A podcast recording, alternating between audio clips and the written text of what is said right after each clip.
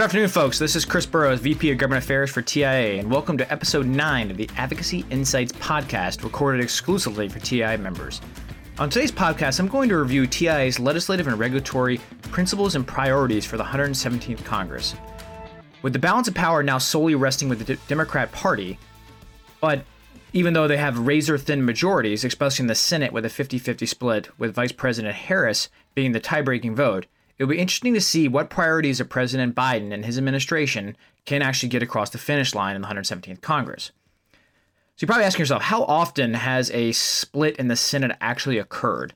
The last time was the first half of 2001 when the tie breaking vote, Vice President was a Republican, uh, Dick Cheney. That 50 50 split ended after six months when Republican Senator Jim Jeffords of Vermont switched parties, giving Democrats the 51 49 advantage to give them power.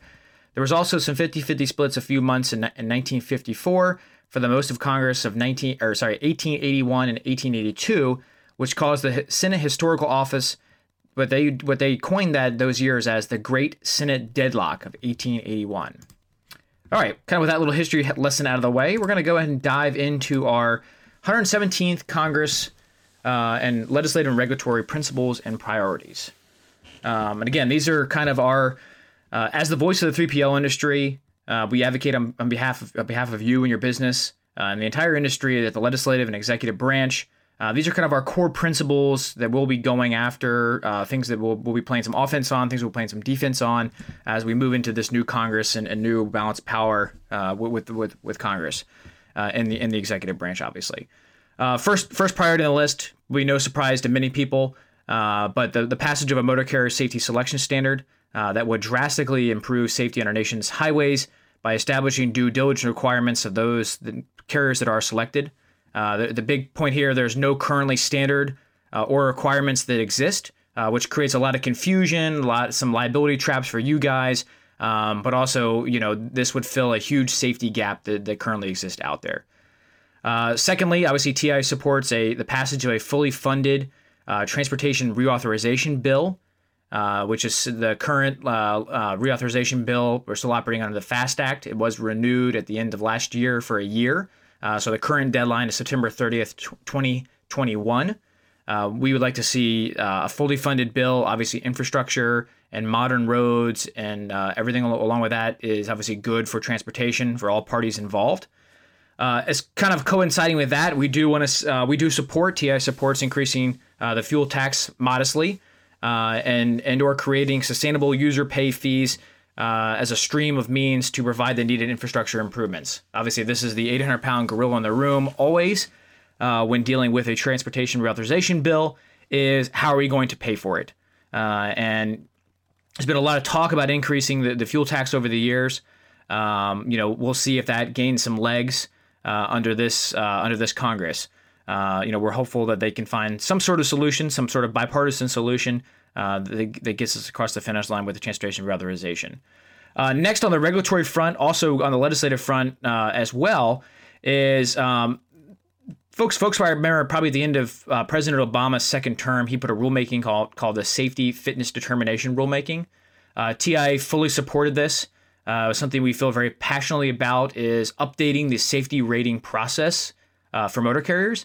Uh, as everyone's aware, it's currently under the antiquated physical audit system where the agency goes out and physically audits a carrier's operations uh, and from that determines the safety rating. Uh, there's you know four to five hundred thousand active trucking companies, motor carriers out there. The agency estimates to do about seven to nine thousand of these audits a year. I'd imagine with COVID going on right now and the last year, you know, ever since March, they probably haven't done a lot of these with social distancing and everything else going on. Uh, it's an outdated system. It doesn't work. Uh, President Obama wanted to shift it to one of data. Uh, like I said, we fully supported it. It was not CSA data. Uh, I know there were some concerns from industry folks about the data that was going in and not differentiate between crash and geographical discrepancies. Um, so, you know, we'd like to see a newer version of this come out, taking those data concerns, um, you know, into effect and, and, you know, as part of the process to develop this forward. But we need to want, move to one of data. Uh, that just makes all the sense in the world. With 85% of the carriers out there being unrated, it just creates kind of a, to the first point. It just creates so much confusion out there in the population. Uh, it creates you know situations where where brokers can be held liable for selecting those carriers. We need a red light, green light from the agency, and that's something we'll continue to push for. Um, you know, T- TIA uh, does do a lot of work with the EPA Smart Way. Uh, we we, we want to make that a fair system while at the same time, you know, reducing our carbon footprint of the 3PL industry.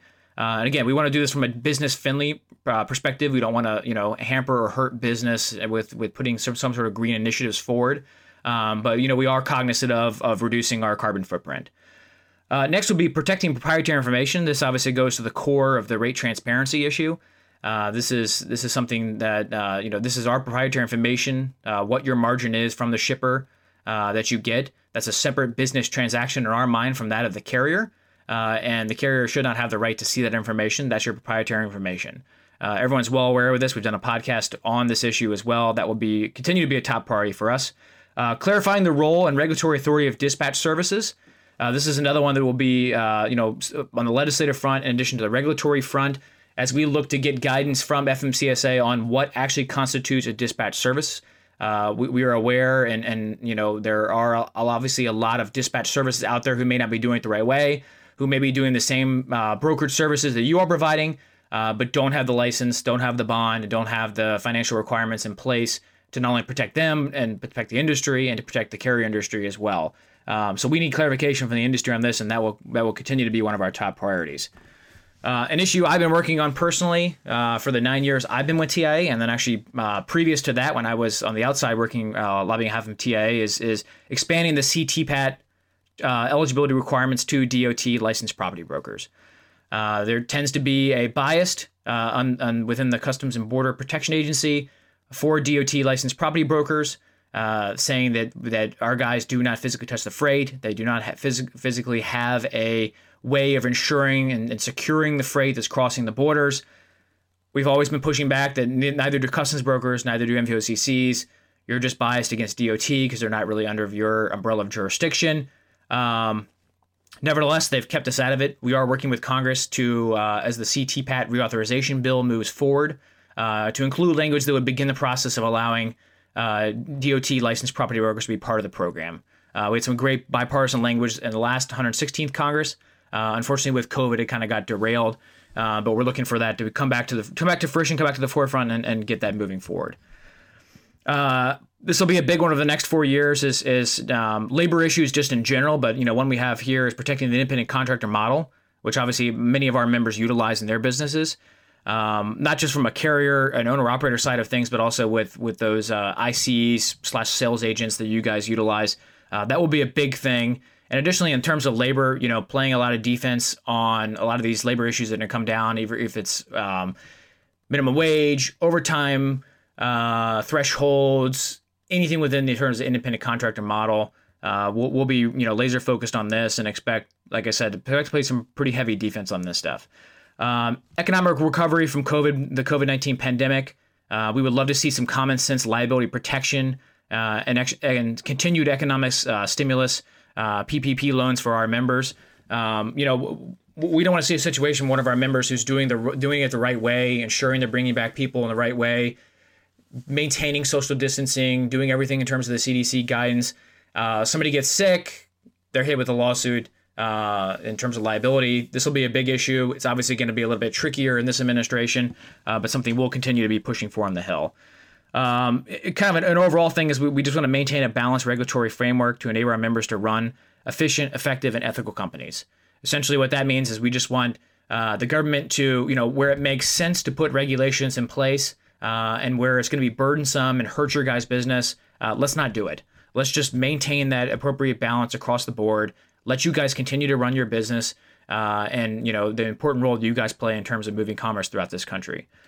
Uh, we do support increasing available truck parking for motor carriers. Uh, this is an issue that we, we've been working on with uh, with OOIDA and several other groups. Um, and we want to we want states to, to get more funding to find alternative solutions for this. Obviously, truck parking is a huge issue. It affects everyone throughout the supply chain, and something that we need to find a, a common sense solution uh, to increasing available truck parking for these these hardworking individuals out there hauling the freight. Uh, and then finally, uh, we support the repeal of the federal excise tax on the purchase of new heavy duty trucks and trailers.